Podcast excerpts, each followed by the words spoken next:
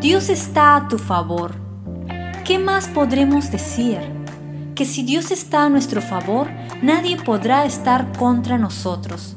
Romanos 8:31. ¿Está el enemigo a tu espalda susurrando mentiras de derrota y desánimo? Quiero alentarte y recordarte que Dios está contigo y que está luchando por ti. El poder de Dios significa que Él puede. Las promesas de Dios significan que Él lo hará. Puedes confiar en Él. No hay necesidad que Dios no pueda suplir. No hay enfermedad que Dios no pueda sanar. No hay alma que Dios no pueda salvar.